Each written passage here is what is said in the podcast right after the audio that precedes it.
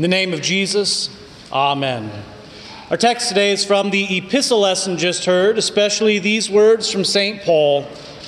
To me, this grace was given to preach to the Gentiles the unsearchable riches of Christ, and to bring to light for everyone what is the plan of the mystery hidden for ages in God, who created all things, so that through the church the manifold wisdom of God might now be made known.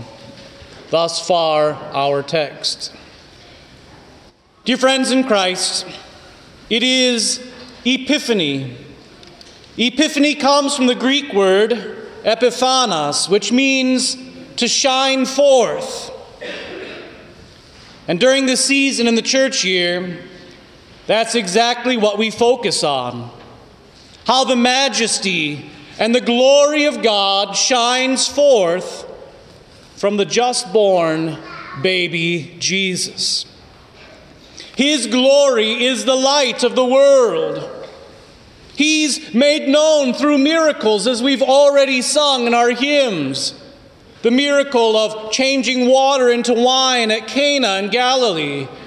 And we'll hear even more miracles healing of those who are in need in their everyday lives.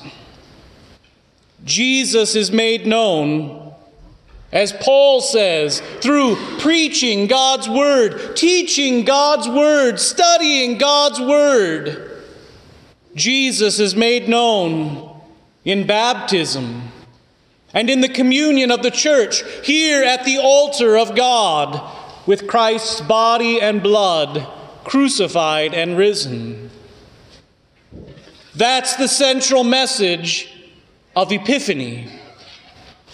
Jesus shines forth out into a world of the darkness of sin. Don't be confused, dear Christians. Our world is full of darkness and sin and wrongdoing. Isaiah writes it in our Old Testament lesson Behold, darkness shall cover the earth, thick darkness the people. And that's the truth. We face darkness all the time, whether it's the rising crime rate in our own city the threat of new wars when old wars aren't even finished that you see on the news. On a more personal level, we have the darkness of adultery, divorce, broken families, poverty, hunger, abortion.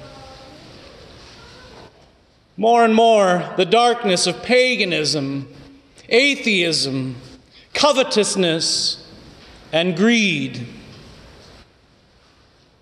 We have the darkness that leads to shootings, even in churches, robberies, genocides.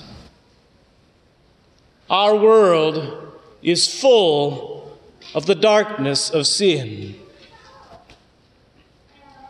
And don't think that the darkness is only out there, dear Christians. It's in here also in your heart, just as it's in mine. For all of us sin, all of us do wrong. We hurt our neighbors, our fellow church members, our families, our friends. Think about it. We live in a world where people are exploited for the gain of others in all sorts of evil and perverse ways. People are brought into our own country specifically to be used. We live in a world where it's okay for families to go decades without speaking to one another usually over some silly little thing. We live in a world where everyone carries around in their pocket a smartphone, which is only a few clicks away from accessing terrible pictures. We live in a world where women are told it's okay for them to be men, and men that it's okay to be women, because that's what's socially acceptable and even socially hip. We live in a world of darkness. We face these challenges in our own lives. And often we succumb to sin.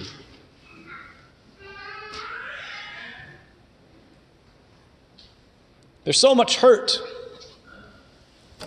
so much pain, so much suffering, so much sadness.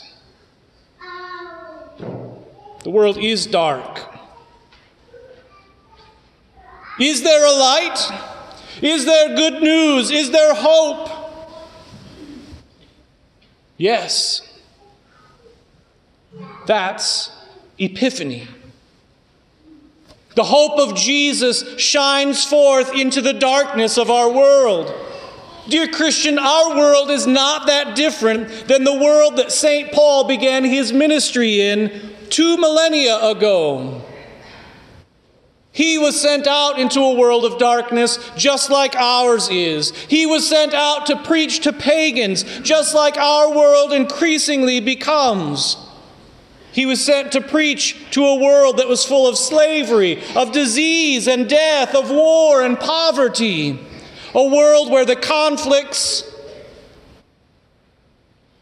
were just as much as we face today. God sent St. Paul out into the world of the darkness of sin. And what did Paul do? He preached. He taught. He told people that Christ was the light of the world, the light that no darkness could overcome. He pointed people's attention to his, to his Savior, Jesus. He told everyone who would hear the truth that God entered the world in the babe of Bethlehem. Why? To die on a cross, to forgive all sin, to let hope shine into our world of darkness. Paul preached Christ crucified. He baptized. He communed. Paul let the light of Christ shine forth. And as Paul preached, as he baptized, as he communed, the Holy Spirit was attached to that word. The Holy Spirit created faith.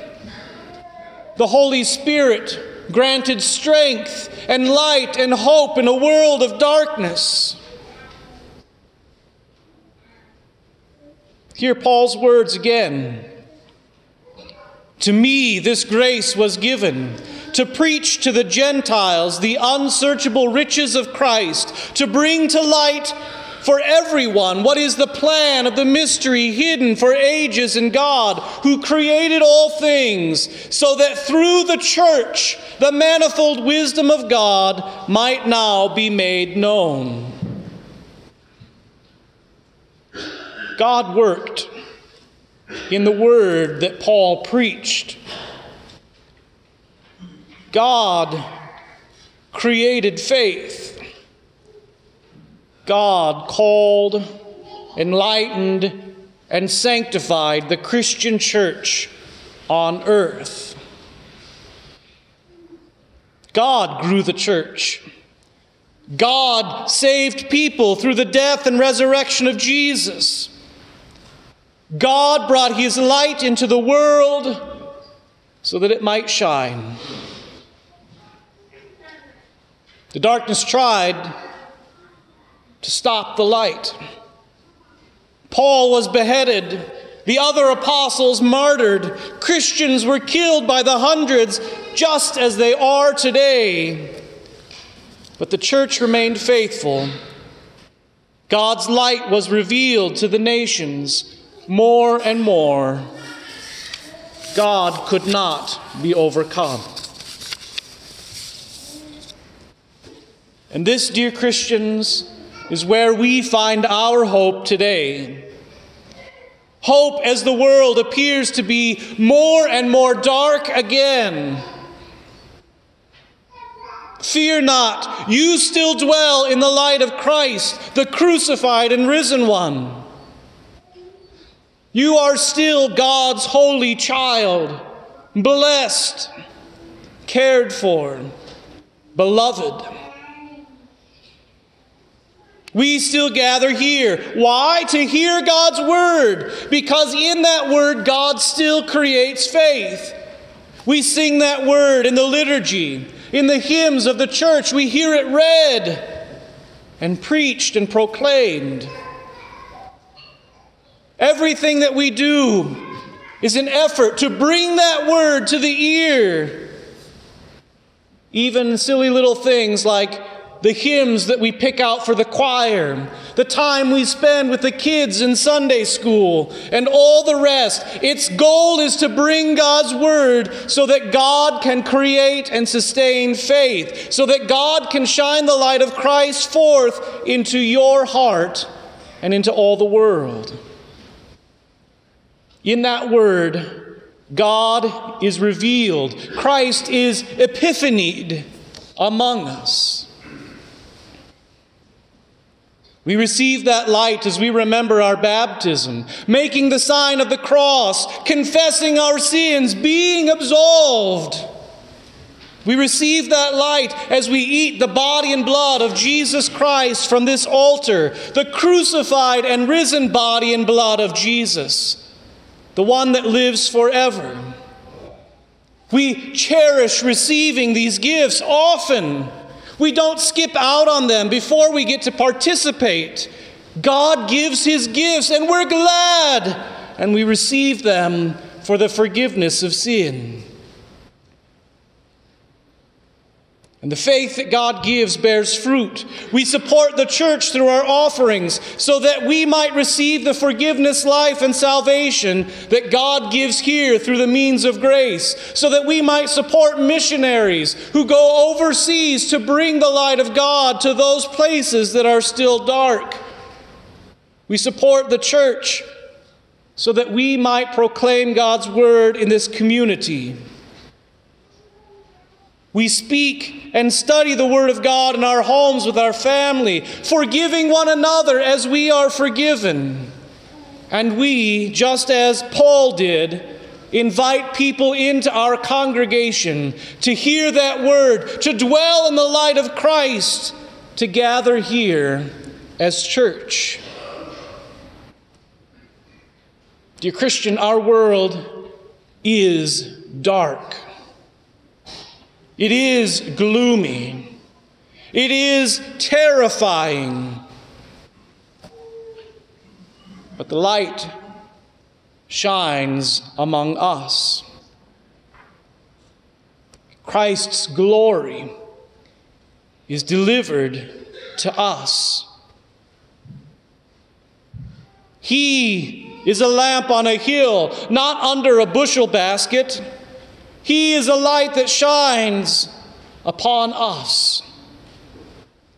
We rejoice that Christ is revealed to us. We are glad that He revealed Himself to the entire world as well.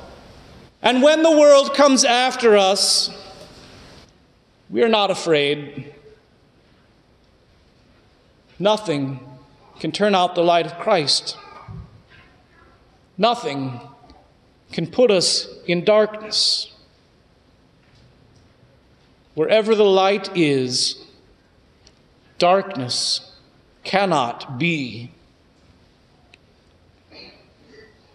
Today we begin the season of Epiphany, And as we do so, we rejoice that God has revealed his light to us. Light of the only begotten Son of God. Light made flesh to die and raise again for us. Light given in word and sacrament. Light that comes to save us through God's word and sacraments. Light that makes us Christians now and always. In the name of Jesus, Amen. And now may the peace of God, which surpasses all understanding, keep your hearts and minds in Christ Jesus our Lord. Amen.